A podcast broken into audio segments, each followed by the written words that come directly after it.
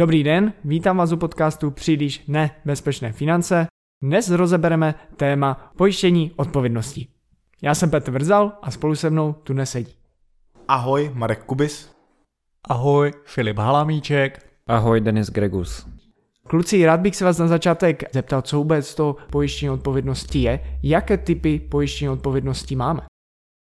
Takže obecně se dá říct, že pojištění odpovědnosti nás chrání před eh, škodami, které neumyslně způsobíme my, někomu jinému, nebo případně náš majetek, nemovitosti, zvířata a tak dále. Co se týče těch druhů, tak vlastně nějaké základní pojištění odpovědnosti máme z občanského života, potom pojištění odpovědnosti z vlastnictví, a potom jsou různé speciální druhy pojištění odpovědnosti, ať už to je pojištění odpovědnosti vůči zaměstnavateli, nebo právě, že si zaměstnavatel pojistí odpovědnost svých zaměstnanců. No a taky lidově se můžeme setkat, že pojištění se běžně říká pojistka na blbost a právě, jak už zmínil Marek, můžeme se s ním setkat v tom běžném životě nebo v zaměstnání, anebo jako podnikatel. Zmínili jste několik druhů pojištění odpovědnosti. Na začátek bych rád probral tu z toho občanského života. Nějaké příklady, jestli byste mohli zmínit a v základní parametry, jaké limity by si člověk měl ideálně nastavit, jestli stačí třeba milion nebo by ta odpovědnost měla být ve vyšších částkách. Jak tady tohle vidíte? Tak právě co se týká toho občanského života, tak je nejdůležitější si uvědomit, že se týká opravdu pouze jenom toho běžného života, ne právě toho, jak jsme v zaměstnání a ne ani při podnikání. To znamená opravdu jenom při tom, když jsme mimo práci jako takovou. Tady v rámci toho především jsou nebezpečné ty škody, kdy můžeme někomu někoho ohrozit na životě ohrozit na životě, přesně tak, prostě ohrozit na, na zdraví jako takovém a právě tady se může ta škoda šplhat do řádu milionů korun. Častokrát právě slyším takové ty příklady s rozbitým regálem od vína a, a podobně, kdy ta škoda je prostě v řádech desítek tisíc, což je samozřejmě problém a člověk ocení to pojištění jako takové, ale není to pro nás likvidační škoda, no nějakým způsobem fatální, kterou bychom museli mít za každou cenu pojištěnou. A právě bych upozornil především na ty škody na zdraví jako takovém, kdy můžeme například při sportu, ať už na sjezdovce, někoho srazit a právě tady může ta škoda být velká. Za mě by se ten limit pojištění občanské odpovědnosti měl pohybovat minimálně, minimálně ve výši 10 milionů korun, ale určitě i víc. Ještě mi napadá jeden příklad k té občanské odpovědnosti.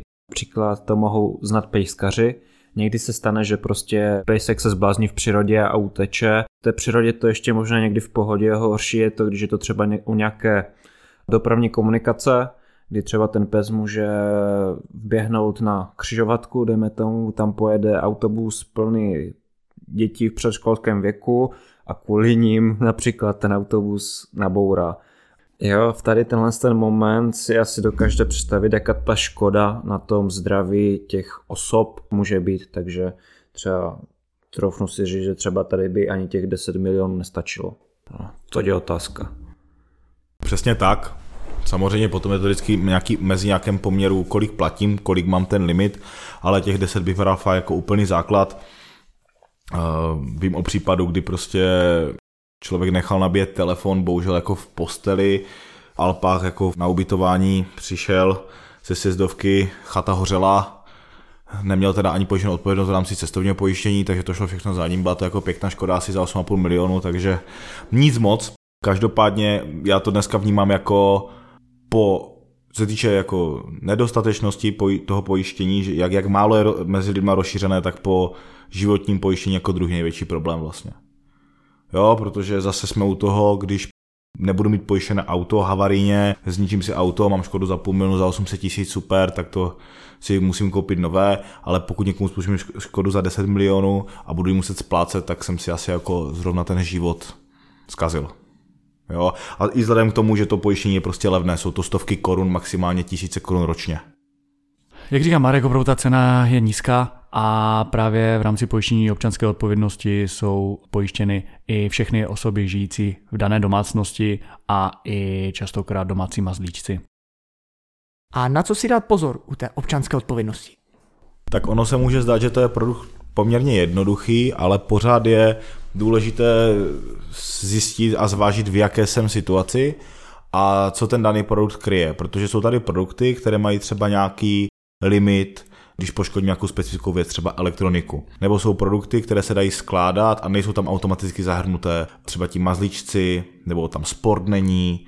Jo, takže vždycky bych se jako podíval, co v tom daném produktu mám. A velmi specifický je vztah nájemce pronajímatel, to znamená, když já mám dneska pronajmutý byt, ve kterém je už nějaké vybavení, linka, gauč, postel, koupelna a něco tam poškodím tomu majiteli bytu, tak jestli ten vztah je plněný nebo není a jestli tam není náhodou výluka. Jo, protože většina, jako spousta pojišťoven tam tu výluku má, takže z pozice klienta, i když ten produkt se může jevit jednoduše, je to prostě pár korun ročně, tak bych se tomu trošku pověnoval, nebo chtěl bych, aby můj poradce mi vysvětlil, co tam mám a co tam nemám. Zase musím si sednout a sepsat si sám nebo s tím poradcem, jaké rizika v tom mém životě jsou. To znamená, sportuju, jsem v nájmu, jo, mám zvířata, mám děti, děti taky rádi jako něco někde poškodí, takže na tohle si dát bacha na tu skladbu toho produktu. Ano, určitě, co se týká toho pojištění nájemce pro najímateli, tak co jsem si prošel pojistné podmínky, tak našel jsem to pouze u dvou pojišťoven, které by toto riziko kryly, takže jestli žijete v najmu, určitě si prolustrujte svoji smlouvu a pojistné podmínky, zda to tam máte zařazeno. Dále máme pojištění z vlastnictví nemovitosti. Co to vlastně znamená? Jestli byste to mohli posluchačům přiblížit, co si pod tím mohou představit a znovu nějaké rizika k tomu přiřadit. No tak eh, jednoduše vlastním nějakou nemovitost, ať už v ní bydlím, nebo ji mám jako prostě není užívána třeba jako k trvalému bydlení a přijedeš na návštěvu ke mně, zaparkuješ a mi se něco uvolní náhodou ze střechy a spadne to a poškodí třeba tvoje auto. Nebo že to spadne tobě na hlavu. Jo, v tu chvíli samozřejmě pokud tam nebyla nějaké vyšší moc, tak je to moje vina, je to z mé nemovitosti a měl bych mít pojištěné to, že tu škodu ti uhradí pojišťovna.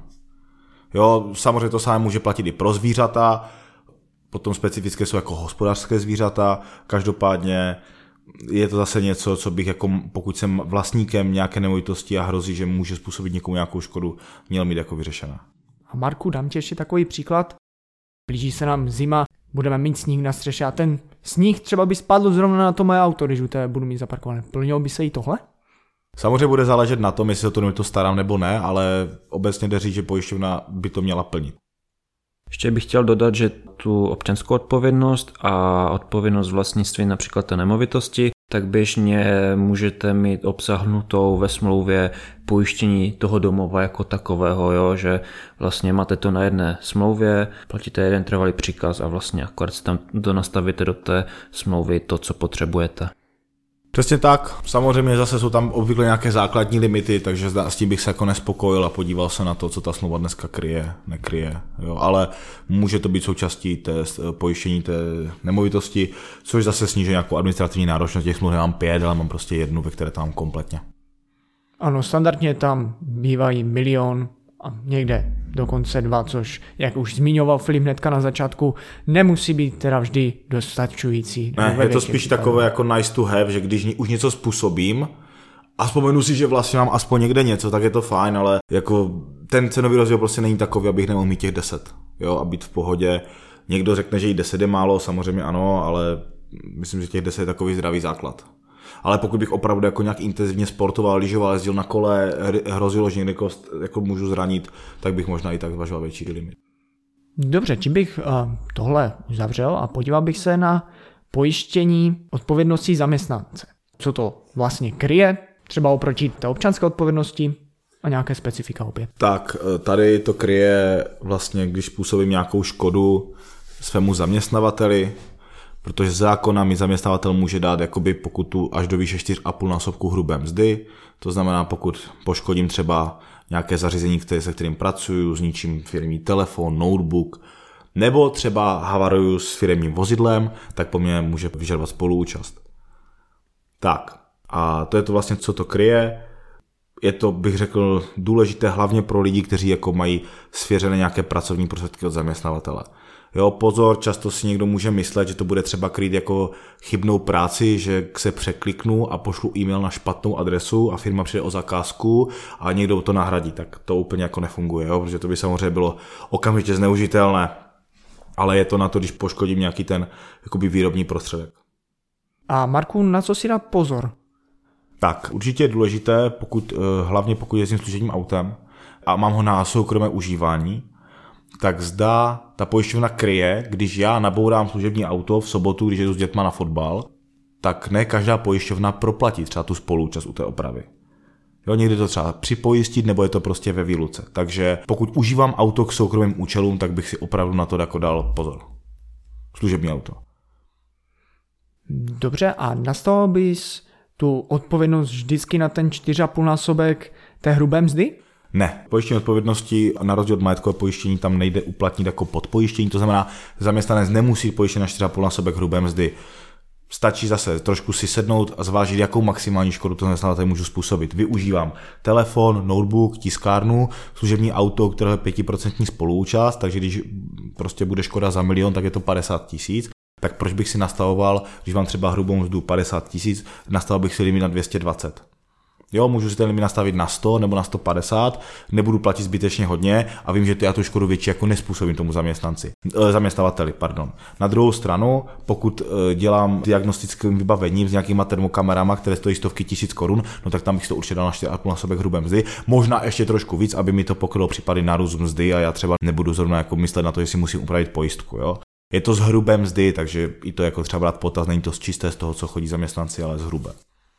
Dobře, tudíž trošku přemýšlet nad těmi pojistkami je to mnohdy takové nutné zlo, zbytečně za ně nepřeplácet, když není potřeba a ty prostředky, které ušetříme, ať už třeba na té pojištění zaměstnanecké odpovědnosti nebo na jakékoliv jiné pojistce můžeme využívat třeba pro investice. Přesně tak, jako pojištění bohužel je nutné zlo. Kdybych jako nemusel, tak pojištěný nejsem, ale bohužel buď nemám takové prostředky, abych si to koupil znova, nebo to zaplatil z kapsy, nebo nejsem ochotný to platit z kapsy. Jo? A postupovat to riziko, že když mi dneska zhoří dům, tak já, i kdybych ty peníze měl, tak nechci dát 10 milionů za nový tak radši budu platit 3000 ročně a někdo mi ten dům jako zaplatí. Jo? Takže samozřejmě optimálním světě bychom to pojištění nepotřebovali, ale myslím si, že málo kdo by to chtěl platit z kapsy. Filipe, ještě nám zbývá pojištění podnikatelů. Jestli by si znovu mohl říct nějaké základní specifika tohoto pojištění, odpovědnosti? Tak právě pojištění podnikatelské odpovědnosti je určitě komplexnější téma, které se nedá rozebrat tak jednoduše, jak například občanská odpovědnost a nejsou tam tak jednoznačná, můžeme říct, pravidla, ale spíše je určitě potřeba vždycky se poradit právě se specialistou v rámci tady toho, sednout si, vydefinovat si ty rizika, které můžou právě nastat a dle toho to pojištění jako takové sestavit. A myslím si, že by každý podnikatel měl se právě zajímat o ty rizika, o tu škodu, kterou může způsobit a až následně právě si to vyhodnotit a vybrat to dané pojištění, které by právě mu mohlo dávat smysl. Ano, tomuto tématu se určitě budeme v budoucnu věnovat více do hloubky, kdy si pozveme k nám do studia i hosta a vše to tedy rozeberem. Z naší strany by to pro dnešek tedy bylo vše. Pokud se chcete dozvědět další informace, sledujte nás na Instagramu, LinkedInu, Facebooku a také na TikToku, kde jsme jako čtyři poradci. Mějte se, naschánou.